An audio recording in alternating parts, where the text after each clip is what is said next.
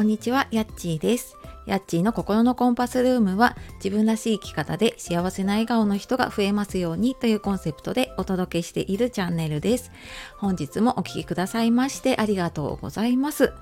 えー、12月もう21日になってきましたね、えー、いかがお過ごしでしょうか、えー、もう我が家はですね今日から小学学生のね息子が早帰りで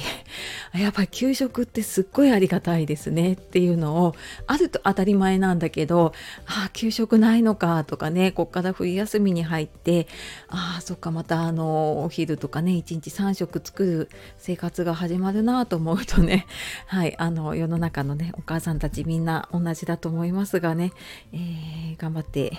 いきましょう。はいでえーと、今日はですね、えー、うまくいかない違和感に気づくっていうお話をしようと思うんですがその前に一つお知らせです、えー、ツイッターの方とかではねお知らせしたんですけれども、えー、今公式 LINE の方でクリスマスプレゼントを準備中です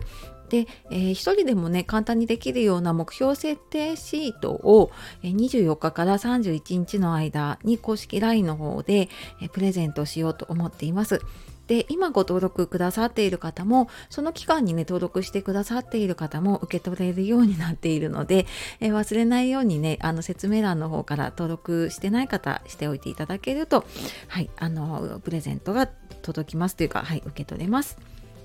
で、えー、今日はですねこのうまくいかない違和感に気づくっていうお話なんですけれども、えー、明日がね冬至なんですよね。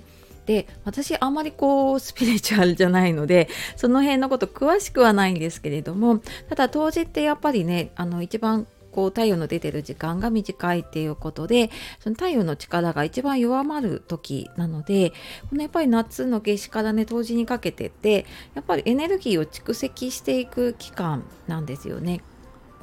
なのでやっぱりなんとなくちょっとうまくいかないなとかちょっとこうエネルギーが弱くなってるなって感じることありませんか？でなんかそのうまくいかないとかなんかちょっと違うなっていうふうに自分の違和感に気づいた時ってどうしていますか？なんかこれ何かしらでサインが出ると思うんですよね。まあ、体調の変化になる方もいたりとかあとはちょっとその自分の気分の変化とかね。うんあとちょっとこうネガティブになったりとか。なんとなくちょっと体のね調子が良くないなとか、うん、その違和感に気づいた時ってうん、あでも大丈夫かなって、まあ、それで乗り切れる時もあるしでも本当にやっぱりちょっと進まないなっていう時はまあ、逆にねその休んだ方がいいよっていうサインの場合もあるのであのうまくいかない時はね休むっていうのもねちょっとあの大事に考えてみるといいですね。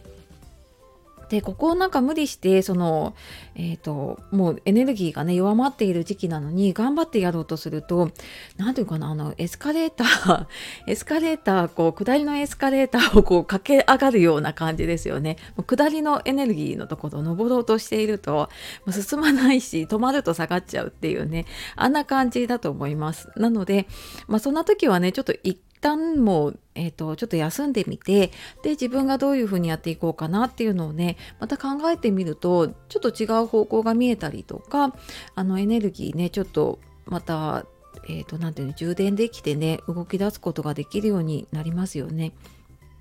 でこれまあの自然の中にね四季があるようにやっぱり自分の中にもねその季節っていうのがあって冬でねちょっと休む時期もあれば春で花が咲く時期もあるのでそこは自分の中でうーんなんかその周りの人がどうこうじゃなくってね自分がなんかうまくいかないなと思ったらちょっと今はね休みの時期だなとかで調子がいい時はねあのあちょ今はねそのエネルギーを使う時期だなと思いながらやるといいと思います。であのー、まあ、そんな風にねうまくいかない時誰にでもあるし私ももちろんありました。でもあの私の好きな言葉でね夜明け前が一番暗いっていう言葉がすごく好きで夜明けの前ってすっごい真っ暗になってでもだからこそなんかそこから日が昇った時ってなんとなくすごい気持ちがふわーってあの明るくなっていく寝てなんか空もねすっごい明るくなっていくっていうのがすごく私も見ていたりとかあとその言葉にね勇気づけられてるんですけどあの必ずね朝は来るんですよね。うん、なんかもうダメだなとかもうなんかうまくいかないなとか失敗しちゃったりすることはあったとしても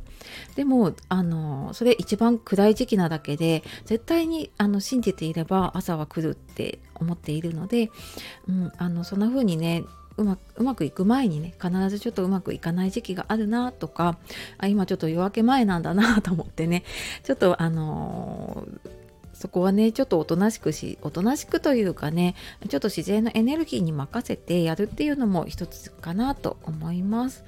はいというわけで、えー、今日はですねうまくいかない違和感に気づくっていうことで、えー、お話をしていきました。あの夜明け前はね暗いけど必ず朝は来るよっていうお話をはいしていきました。では今日も最後まで聞いてくださいましてありがとうございました。では素敵な一日をお過ごしください。さようなら。またね